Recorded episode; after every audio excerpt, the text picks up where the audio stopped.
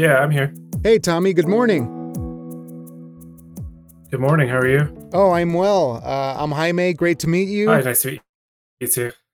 Well, uh, Tommy, I'm very excited to get to talk to you today. Uh, you are a flash fiction and a master of the short form, if if I may uh, say, according to what the internet tells me and what your stories tell me. So uh, it's really a pleasure to get to talk to you because uh, it's something that I'm very fond of, and I, I just can't wait to learn where you're from and sort of where that magic comes from. Can you tell me where you're from? Um, well, right now I live in a tiny town called Warsaw, Indiana. There's about 15,000 people. We're about an hour south of South Bend. Uh, mm. If anyone knows anything about Indiana, uh, it's probably Indianapolis, which we're two and a half hours north of there, or South Bend, where Notre Dame is from. um, and actually, I grew up about 10 minutes from here in an even smaller town called Etna Green, uh, which only had like 600 people or something. Yeah, very small, very Midwestern, uh, very much um, not usually uh, people doing a lot of writing necessarily, uh, especially trying to you know uh, make a career or a literary career out of it. In fact, uh, when I was going to go off to undergrad, my plan was to be a lawyer. Um, but I realized, uh, you know, that I've always been a reader, but then I fell in love with a short story class uh, in undergrad uh, and decided to see if I could do what writers were doing for me uh, when they were writing their stories in their books. So uh, I I decided not to be a lawyer.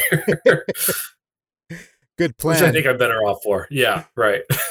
Well, it's it seems like there there is some connective tissue between uh, being a lawyer and the arts. To me, I have a lot of actor friends who tend to go into into being attorneys and lawyers, and I'm curious what that what that is. Maybe it's just the presentation aspect of it or the narrative aspect of it, I suppose. Um, that kind of made yeah. sense to you back then? Yeah, I think, um, you know, like probably a lot of people that want to be lawyers. I watched probably a lot of like, you know, Law and Order, and I thought that that's like what it was. And like, that's really good storytelling. I mean, uh, it may have lost its way a little bit and got a little cheesy in the long run, but like for a lot of people, like, that is very genre lawyer type fiction. Um, and I think I really like the idea of, yeah, telling a story to a, a, crowd of people, jurors, and trying to convince people that, you know, I wanted to be a prosecutor. And I think that's the other reason why I decided not to be a lawyer. So I actually don't see the world in black and white. I see it very gray, which helps a lot when you're building or trying to build empathetic characters. Um, but I think, yeah, I just fell in love with that idea of like, I'm going to tell a story and I'm going to convince you that my way is is right. Um, and then you know when you're young like that, you you think you're right anyway, right? um, and it takes a while as you get older to get empathy for other other people. Um, so I started, you know, to want to tell other kind of stories, I guess. Yeah. And I'm curious, being a small town person myself, what that environment does to your perspective, especially when you're perhaps having time to observe the world around you a bit more than other folks. Uh, do you feel like it's something that informed your writing right away, being from a small town and having that perspective of the Midwest, maybe? I guess that's an interesting question. I think in some ways, like the thing about small towns is we think we know everything about everybody, but we don't, right? Um, so I think there's that room and that gap uh, for writers to really to investigate this idea of thinking that we know everyone or know at least something about someone, uh, but we generally don't usually know the stories that got people to where they are now, or what jobs they took, or what relationships they had, or mm-hmm. um, what marriages and those kind of things. Um, I do think in some ways you miss out, like you know, if you're not riding a train every day. Uh, where you could observe people kind of on the train it's a different kind of way like you're fully kind of immersed in being around people in some ways. Like in cities, obviously you're around people all the time, but it's so quickly moving that you're just getting flashes of people. But I think in smaller towns, like you're kind of expected to know something about everyone. And again, I think there's some real tension to that that I hadn't really thought about before. That like if you ask me about a certain person from high school, I probably have a story about them.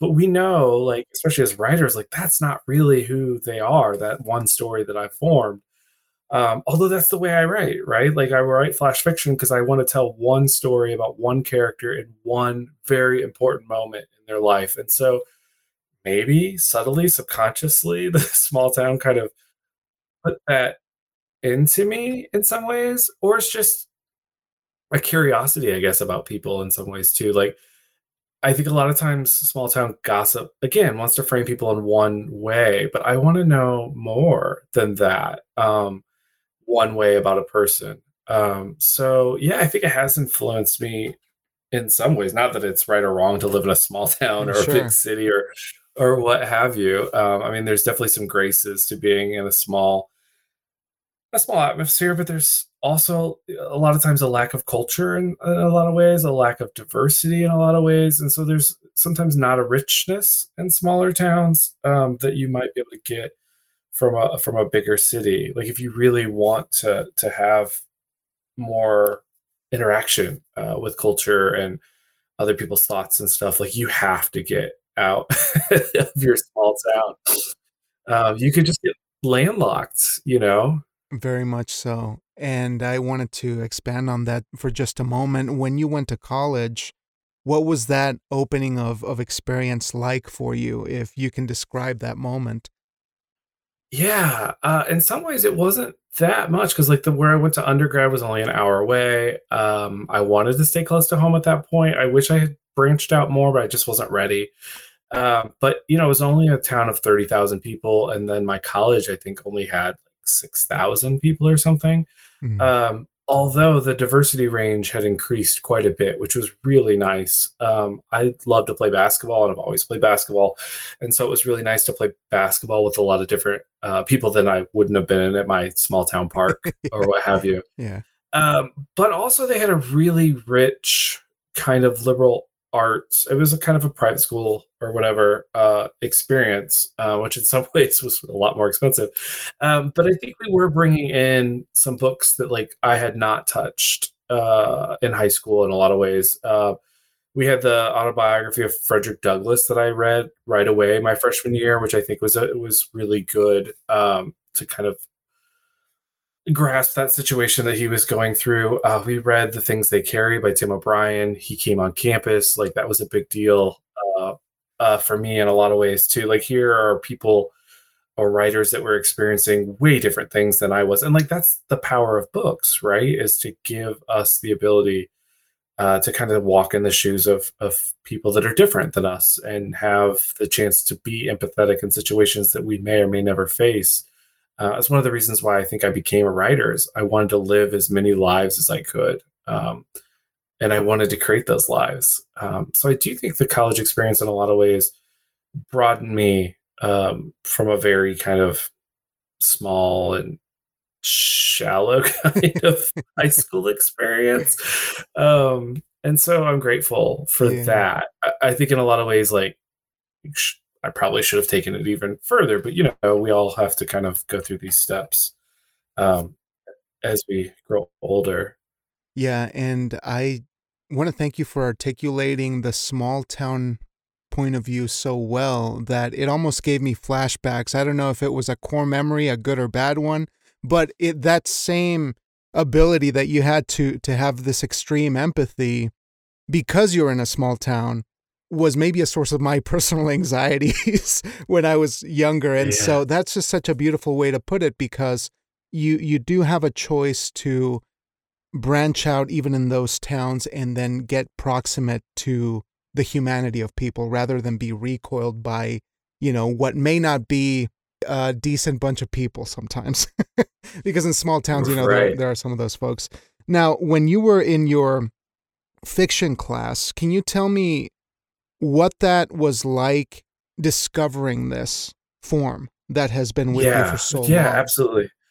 Uh, a great, like I said, I've I've read since forever, um, and I, I, love to read. It's one, it's my first passion, and like if if writing went away, like I'd still be reading for sure. Um, and I think like I got to that class and I was like, oh, I can't do this, but I'm gonna try it anyway. Um, and then like I wrote some really bad short stories, like really bad, but like it touched a certain kind of nerve or a certain kind of thinking that maybe I wasn't experiencing before. Uh, to think in narrative and think in scenes and think in images that I had, but I hadn't actually utilized in a lot of ways, besides just you know visualizing it while I was reading. Um, and one of the the crazy things, uh, not crazy, but one of the weird things was that they used the sudden fiction um, anthology, the first one that came out in like 1986, and so I got to experience a lot of what they were calling then like short shorts, uh, which is now kind of like flash fiction today. Um, it, it, when I would not have ever experienced that before. Like I was reading, you know, like John Grisham and, and, and maybe some Lord of the Rings here or there, but like it was very like poppy lawyer genre type books. And then this um, this book just really opened my eyes to different to literature. Because um, from there I went to like Carver. Um, still was reading some Stephen King, which is you know kind of on the lines there and stuff like that. Um, but there was this story by Elizabeth Tallent called uh, "No One's a Mystery," that just floored me. I was like, oh, I want to try to do this. Like, how do I write a story that I understand who these two characters are in 800 words? Uh, like, how did she do that? But like, it was just yeah, a great book about this guy that was kind of having an affair with a younger girl. He gives her a diary. He makes her get at the bottom of the uh, floor well of the truck as he passes his wife. Like, as a 20 year old, this is like not something that like I was experiencing by any means, but like I understood who these people were in just like this five minute piece of story. Yeah. Um, and so from there, like I think it took me a little while to be like, oh, this is kind of like my thing. Like I was still trying to write, you know, longer short stories. Uh, when I went to my MFA program, I wrote 142 pages of a novel that's that's not finished. I don't know if it'll ever be finished. Uh, so I've tried on these other longer kind of forms. Um, but really the start was that that sudden fiction book and then like i said moving on to like raymond carver um, as well uh, in those stories that have kind of we know now have been were kind of shrunk by the editor but at the time like that was kind of like the short shorts for me yeah that's phenomenal and having the pleasure of reading your recent one that was uh nominated for microfictions uh 2023 it was the uh the love story of the parents and the title escapes me here for a moment but yeah i'm trying to think about it it's the maneuverings of a tilting yes, planet or something absolutely, close to that right? absolutely. And clearly you have such output that it's it's difficult to trace back some of these things which is wonderful and i'm excited to hear about your process there. But one of the fascinating things about that story, and I urge people to take a look at that one. It has a muscular energy in the way that you write this because immediately you, the hook is so strong because it's almost like traveling back in time in the first three sentences that that is so magnetic that by the time you get to the meat of it which is that relationship of the parents it's something that is so powerful and moving, and every little bit of it is necessary, and there is nothing additional, nothing needed. But it's so poetic and really beautiful at the end there. And you know, for one, congratulations. But but secondly, how how's the construction of something like this come to you? Like for example, that story. If we could talk about that one, if you can yeah, recall. I can. Yeah. It, Thank you so much for your very kind words. Like that really is what like that's what I think Flash is, right? Nothing extra. Hopefully this this urgency and this velocity to it. Not all Flash has to be that way, but that's what I try to do with my Flash. It's just kind of the way that I think it propel. Uh, so thank you because that's exactly what I'm trying to do. Um, most of my stories start with the first line. If I get a really, really good first line, that's the thing that usually pops into my head. I might be sitting around and my mind's just jogging through some things, and that first line just comes to me, um, which is kind of weird, but that's just you know the way my brain thinks, and I'm so glad that I have uh, a passion and a facility to actually put it on paper and not just have it be stuck in my head. Um, but without that first line, I usually don't get off the page, which I think is another reason why I stick to Flash or very short things. This thing, I think, is only 250 words, which is even pretty small for me. Um, so like to write a whole like novel or a long short story this way would almost be impossible. It'd be exhausting. I worked with a writer once and they were just starting Flash and they had written like a first full story and they were like, when they were done, they were exhausted. And I was like, yeah, a lot of times you are because you're really pushing your brain to kind of keep up with your your fingers or your fingers to keep up with your brain. Um, and I try to stay in the moment with those characters from the second that I write that first line. Uh, this is one of the stories that once the first line came, I was like, you know what? I'm really going to be consciously trying to push the language. Um, I am not a poet by any means. Uh, every once in a while, people are like, maybe you should write poetry, but I really like the narrative aspect. Not that you can't yeah. write narrative poetry, but I think poetry has kind of an obsession with a line or an image where stories kind of have, at least I hope, an obsession with the narrative, like what is happening from from front to back or from beginning to end. Even if we're not getting a full, you know, Freytag's triangle version of the plot diagram, which I don't think Flash needs. I think that's one of the powers of Flash is that you can cut some of that stuff out and it still be a full story.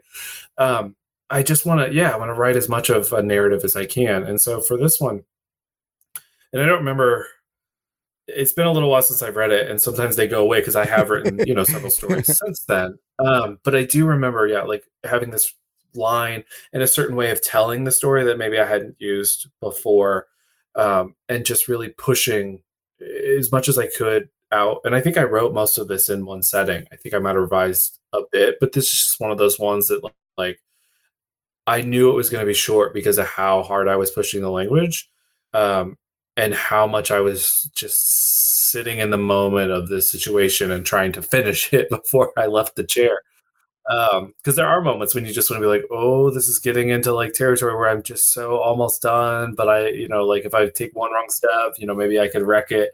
And really, you can't wreck it because you can always go back. But there's just this feeling of being in that moment, in that story you know, while I'm writing it that I want to maintain for as long as possible. Yeah, and you bring up something that reminds me of something that I've done in the past too, which is the last sitting. Usually, I write plays, so I eh, sort of it takes me a little bit longer, you know, and the the sessions take a bit, but it becomes a matter of solving the puzzle in one sitting, as if you were doing like a like a Sudoku or some like a crossword puzzle. Yeah. And you're seeing those things just kind of fit in the way that they need to. But I love that in this piece there was characterization for everyone. Within that poetry, within the the conceptual, you know, framework of this thing, you still had the right words for the brothers fighting and the holding hands of the parents that fell like a leaf, and it was just so so elegant that um, I think I was just amazed that the humanity was just as good as the framework of it. And I think oh, that some people are, are have difficulty with one or the other, right? Uh, I find right. that I myself am more of a conceptual sort of writer, and so that's kind of my way in. But for you, it seems like first and foremost, the humanity of the character has to be the point of of attack, right? Yeah, yeah, let's uh yeah, I'm not really a conceptual writer in a lot of ways. There is no right or wrong, whatever your process is and whatever gets you into the story. Um, but I definitely, yes, am versed in characters first. And usually, like I said, it comes to that first line. Either they're saying something to me or there's an image of them doing something. I like to start in action as much as possible, um, which is another reason why I'm not necessarily a conceptual writer, because I think sometimes with concepts, like you really have to write it out before you, the writer, knows what the concept is. And I just put characters in action um, and hope that what they're doing will lead me to somewhere interesting. Um, the other thing that I think that is really difficult about Flash, but what I love, uh, I don't like exposition really at all, uh, just for whatever reason. Like there's times when you absolutely need it, especially in longer works, which is why I don't do longer works as well. I think because I don't necessarily give the context that a longer work of a reader wants. I'm just putting many brushstrokes in, and I don't need to fully understand every little minutia of a character to put those brushstrokes in. So I'm giving you just what I'm understanding about that character in that moment as well, right or wrong. Um, and, and when a flash kind of fails or doesn't coalesce or doesn't come together, it's usually because I haven't quite figured out that mini brushstroke to create that character or that mini action that they're going to do. Uh, I was in an uh, MFA once uh, workshop, and they wanted to know something about some characters because it was longer work, and I said I don't know, and the instructor was like, "Hey, you really have to know," and I was like, "Oh, do I?" and for a longer work, in some ways, I think you do need to know, but for Flash, I think part of the creation of the characters is the ambiguity and kind of what we talked about before in the small town way like you don't know everything about everyone and just because they're in a story doesn't mean you're going to know everything about them either mm. you only hmm. get to know what you know in this moment and so i think it's another reason why i love flash is like i actually don't need to know everything about these characters to hopefully build them on the page uh, in this in this moment but i do think in a longer story in some ways you do kind of have to know a lot more context, especially a novel, right? A novel is all about context. It's all about the characters' feelings and those kind of things. And so I think that's probably one of the reasons why I keep writing Flash and not a novel. Um, I don't always want to go into the head of the character. I want the reader um, to be a teammate in making inferences uh, for what's on the page. Mm. There is that element of uh, almost a conversation between the reader, it more so than more so than the longer works. But I'm curious of works that you've written in the past that have informed the way that you write now, because obviously the writer evolves, the writer learns by trial and error. But have there been some pivotal lessons in some flash pieces in the past that really changed or informed your um, your decision making or maybe the process? It's such a great question and i will try to figure it out in some ways because um, i think in some ways like we kind of know our process and in some ways like to explain our process is kind of hard too because like if we knew it so well then maybe it wouldn't be our process if that makes sense um, I, I, will say like most people like in undergrad and even mfa like i wrote some like really bad longer stories that just didn't have tension because i was trying to know so much about the characters and i was trying to provide the reader so much about them um, that I was using a lot more exposition. I wasn't necessarily pushing the language the way that I love to do in Flash. The longer the work, the harder it is to push the language as well. Not that you can't in a short story, but or a novel even. There are people like uh, you know Garth Greenwell or his last name who, who writes just beautifully um, in longer works or Alexander Chee. But but for the most part, like writing in longer works is more a little more. I don't want to say pedestrian because I don't think that's fair. It's kind of pejorative. Uh, it's to the point so that you can get your characters doing what they're doing and thinking what they're thinking. So uh, for me, I think one of the things that really opened it up for me is is figuring out how to use figurative language and metaphor. Uh, I think almost really the shorter the work, the more it has to have some kind of central or commanding metaphor in order to build that context that I'm leaving out from exposition. Um, I worked uh, with Sarah Freligh, who is a flash writer and poet, um, and she talked about um, metaphors moving up and down kind of vertically and similes kind of moving uh, horizontally across the page. And I was, I love similes. Oh my gosh. When I was in undergrad, I wrote so many bad similes. Like I would just fill the pages with similes. and like at first I was like, oh, this is a gift. Look at this. And then I was like, oh, here's a, you know, a five page story that's got 25 similes. Like no one wants to read that, right? There's no way you can compare that many things. Um, and so now with Flash, I really try to find a central image or metaphor. And one of the ways that I think Flash works is to give this image or metaphor in the beginning and then shift it by the end, either at least once or twice. Uh, the rule of three is a little corny, but it really does work in storytelling. Like our brains really do work and really do want to see things shift from beginning to end. And that's one way to kind of create movement. It's also something that's kind of helped me like I said, focus on the characters and their experience in that moment instead of telling everything that I might want to tell about them. And so my process really has been trying to discover the metaphor that really cements the story to the page. Um, and if I don't find that metaphor, then sometimes the flash just doesn't work. But one of the things I like about Flash is that, you know, I can generally write a full draft in like 30 minutes an hour two hours. And like if it doesn't work i can just leave it there and come back to it later if something comes to me. But if something never comes then like how much have i really wasted? Nothing right? Because i'll just try another one the next day. You've mentioned two things that really blow my mind uh, one is is the metaphor concept here that completely blows my mind because 10 years ago i was at a playwriting workshop and uh, hosted by a dramaturg, uh, Jocelyn Clarke, and he mentioned the same exact thing, but for playwriting. He said the play is the metaphor and you need to make sure that it evolves, that it has a shift, that something occurs within that that just offers a transformation, you know, much like what the character is going to go through. And that is so fascinating that something like that positively works because I've known this to be effective in plays as well. And that that kind of through line is is just kind of a mark of efficiency. You know, to have something to to just completely center the piece and then and then evolve that way. But um, in terms of efficiency as well in your life, it seems like you're very interested in being efficient as well. Uh, do you, how does how does that work? Being a a father because you you have kids, right? Yeah, and and having oh wow yeah, and having other occupations while being productive, while making this work. You know, as a as a writer, can you tell me a bit about how you find that efficiency and how you you remain effective? Yeah, and I I think um, you know in a lot of ways no writing is wasted right? Like uh, that's just kind of a negative mindset that I have mm-hmm. myself. I mean, every time you come to the page, like hopefully in some ways you're improving.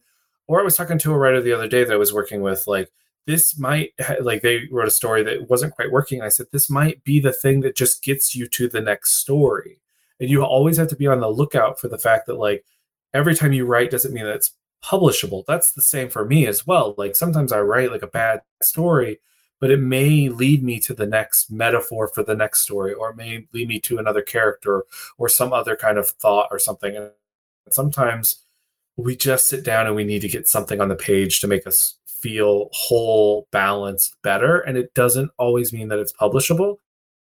And that can be a really hard lesson to learn. And i'm still learning it. Like i'm trying to learn how to be patient. Um, when I first started, I just wanted to write them as quick as I could, get mm. them out as quick as I could, get them published, and kind of build that idea of what you know publishing looked like and those kind of things. And now I'm trying to be a little more patient, a little more meticulous in some ways. That like I do have time. You know what I mean? Mm-hmm. I think mm-hmm. that's the biggest currency that a writer has is time. Um, so in a lot of ways, it was when I first started writing, especially once I had finished undergrad, finished my MFA, and I was working. Uh, my wife is a, a, fourth grade teacher, so we're trying to balance a household and all that kind of stuff. And then my mm-hmm. daughter was born in 2011. Uh, was just you know coming and sitting down whenever I had the opportunity that didn't necessarily affect everyone else's life as well. Uh, by no means am I a, a, perfect spouse or a perfect parent by any means, uh, but we really do try to share the load as much as possible, knowing that for whatever reason, uh, or not whatever reason, you know moms take on so much of the bulk of the work and i'm very grateful to be able to have time to to do what i'm doing uh, but anyway uh, a lot of it that's the reason i think i did sit down to flash is because i could finish something and i felt you know that whole like firstborn midwestern introverted person like i wanted to say i completed something. And so i think that's one of the reasons i, I fell into flash as well.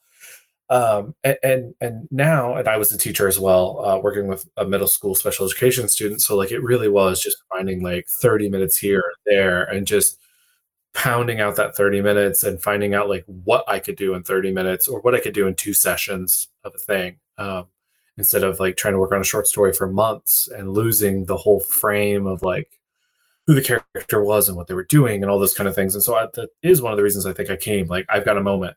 I'm going to write the moment.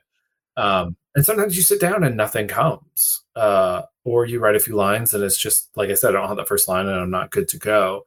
Uh, now I have more time. Um, I'm now um, working from home full time, running two liter- literary magazines. I'm uh, teaching uh, people flash fiction editing all that kind of stuff so i'm now i'm fitting it in around other people's words which is really inspiring to see what everyone else is doing um, but there is times when like i'm in full on editing mode and so mm-hmm. like i may not write for three or four days until i can kind of clear a little bit of the voice of the editor yeah. out to back to my own just creative joy and angst. It's not always a good time. mostly, mostly angst yeah, for me. A lot, yeah. of, yeah, a lot of angst over here as well. Like I don't sit down and it's just rainbows and butterflies when I'm writing these stories. But uh, so I'm not a writer that writes every day, um, and a lot of times the pressure builds up, and then I just have to get to the page. Um, my wife always says like, "Oh, you wrote today, didn't you?" And I was like, "Yeah, I'm happier, aren't I?" Like I'm just more balanced, more centered, more in the world now because I'm not like, "Oh my gosh, I need to write."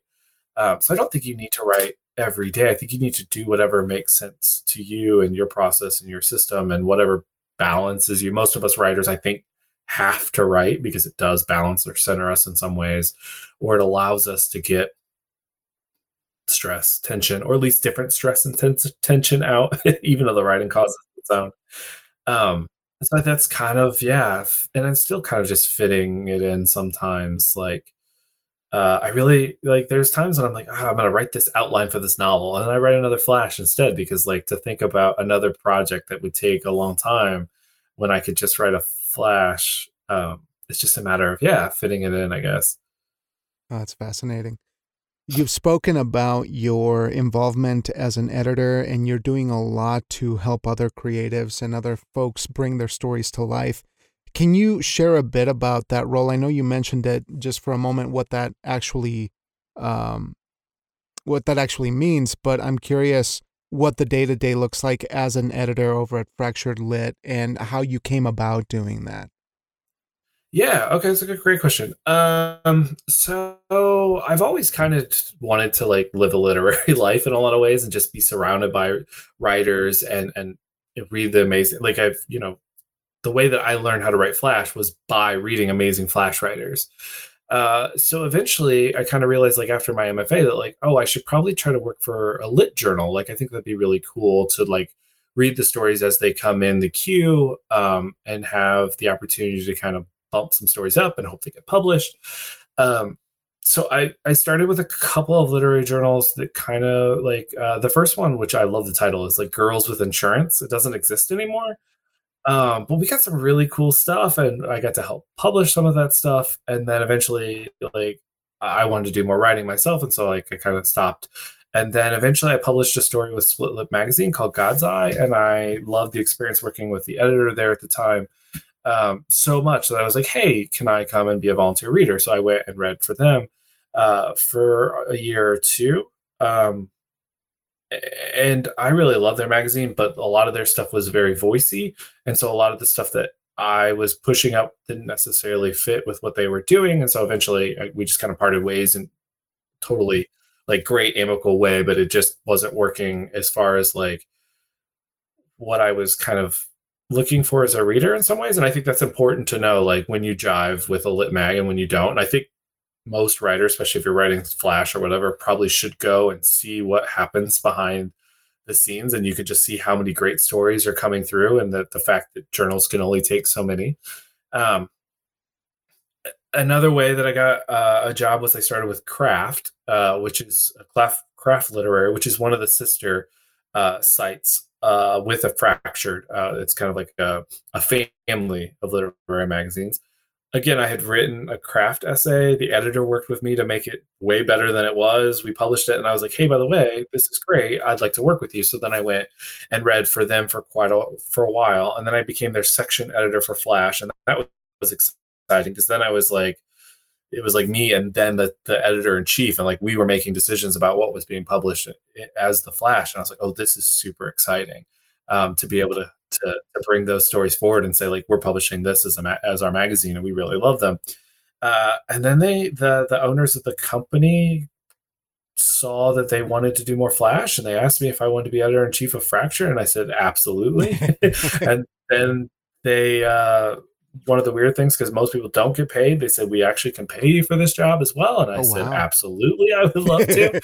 um, and so we yeah started to design Fractured, and Fractured came out April of 2020, which we know is the weirdest of times in all of our lives. Hopefully, it'll be the weirdest time we ever have, and we don't see this kind of thing again. But uh, it, it was kind of good for me because it helped me to be able to transition from teaching and being really worried about getting COVID. Um, I actually have uh, fibromyalgia, and I was really worried about COVID and what that might do to it and all that kind of stuff. Um, surprisingly, I still haven't gotten COVID, which is really weird to be. I know because my family's had it and I haven't. It's it's amazing.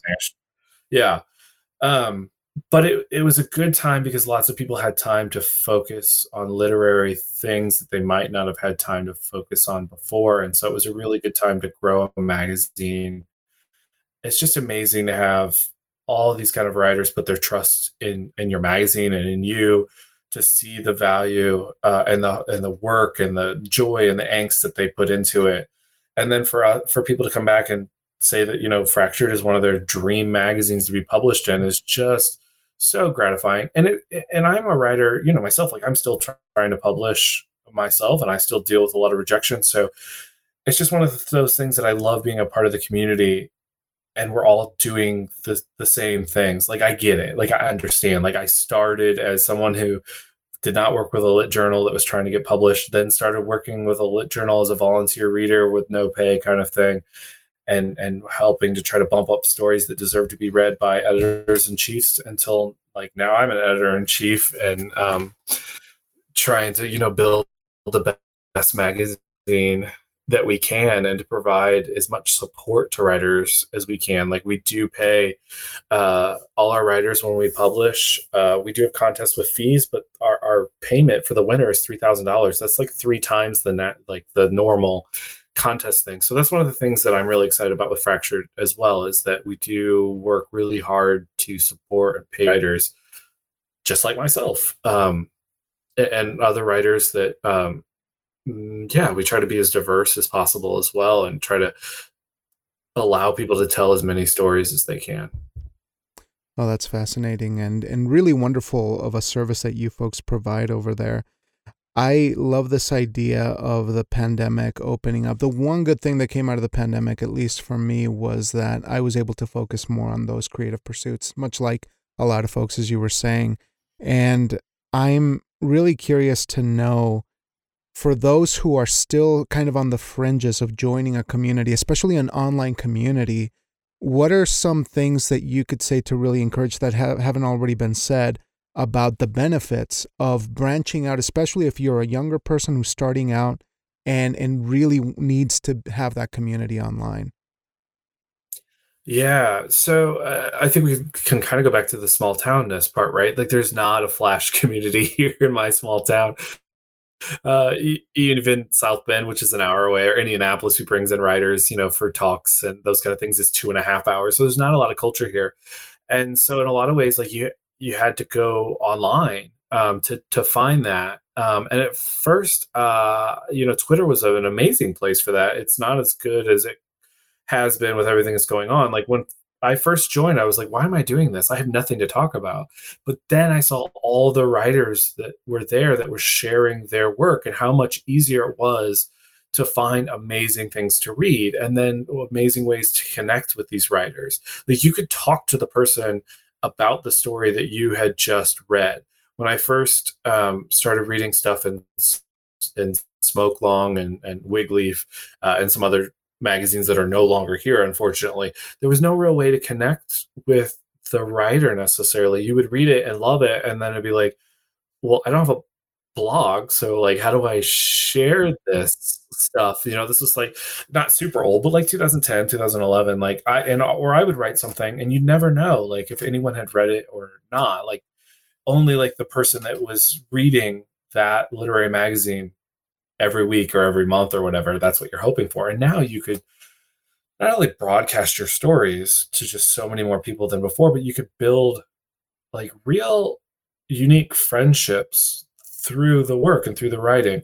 And one of the other ways that I kind of started to film form community, which I really, really wanted, uh, was my own kind of like writing community as well, was I would just share beta reads with people. I just put up there like, hey, I finished a story. Does anyone want to swap? Twitter, and I made lots of you know friends that way, lots of colleagues that way. Uh, I started to know more about these writers, so like I would hope that they eventually would send our send the work to um, Fractured as well. Like it's all just kind of like there's an ability now to kind of talk to people in ways that we couldn't before. When I first started writing, like the way that I started to learn was I read a lot of interviews, like by Charles Baxter, Tobias Wolff, uh, Elizabeth Strout was one of my favorite writers. Like I would just read all these interviews and, and, kind of like what we're doing now and all that kind of stuff. And that was it. Like it was just me and the page reading about them, and I felt like I knew a lot about them, but like there was no way to connect. And, and now there are lots of ways to connect. Uh, I think some people are trying all kinds of different things like Discord mm-hmm. um, and some of these other uh, social medias that may or may not work. I'm trying to stay, stay on Twitter because I've gotten so much good out of it, even yeah. though like it may be falling apart around us. And, and, obviously, I don't condone any of like the hate speech and all that kind of stuff, uh, right. uh, which obviously I wish would go away.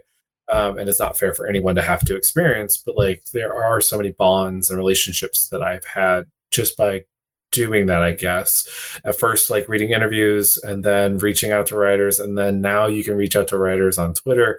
Uh, I'm very open myself about, you know, writers reaching out to me to talk about their own work, my work, the work they love. Um, it's also how I find, you know, teaching opportunities as well um, that I don't know that I would have ways to connect with these writers that I love to work with. Um, I love to help people not only improve like the story they're working on, but like hopefully they'll be able to take it and use it for other stories down the road. And I'm still learning myself. I learn just as much from them as I as, as they probably hopefully learn from me.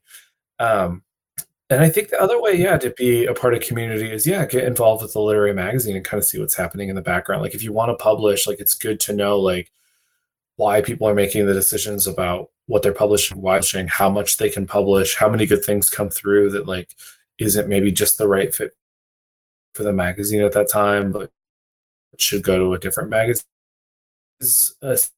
Singular kind of lonely process in a lot of ways. And so like when you can add community to that, uh, if you're interested anyway like if you're not and you want to be uh, cormac mccarthy like that's fine.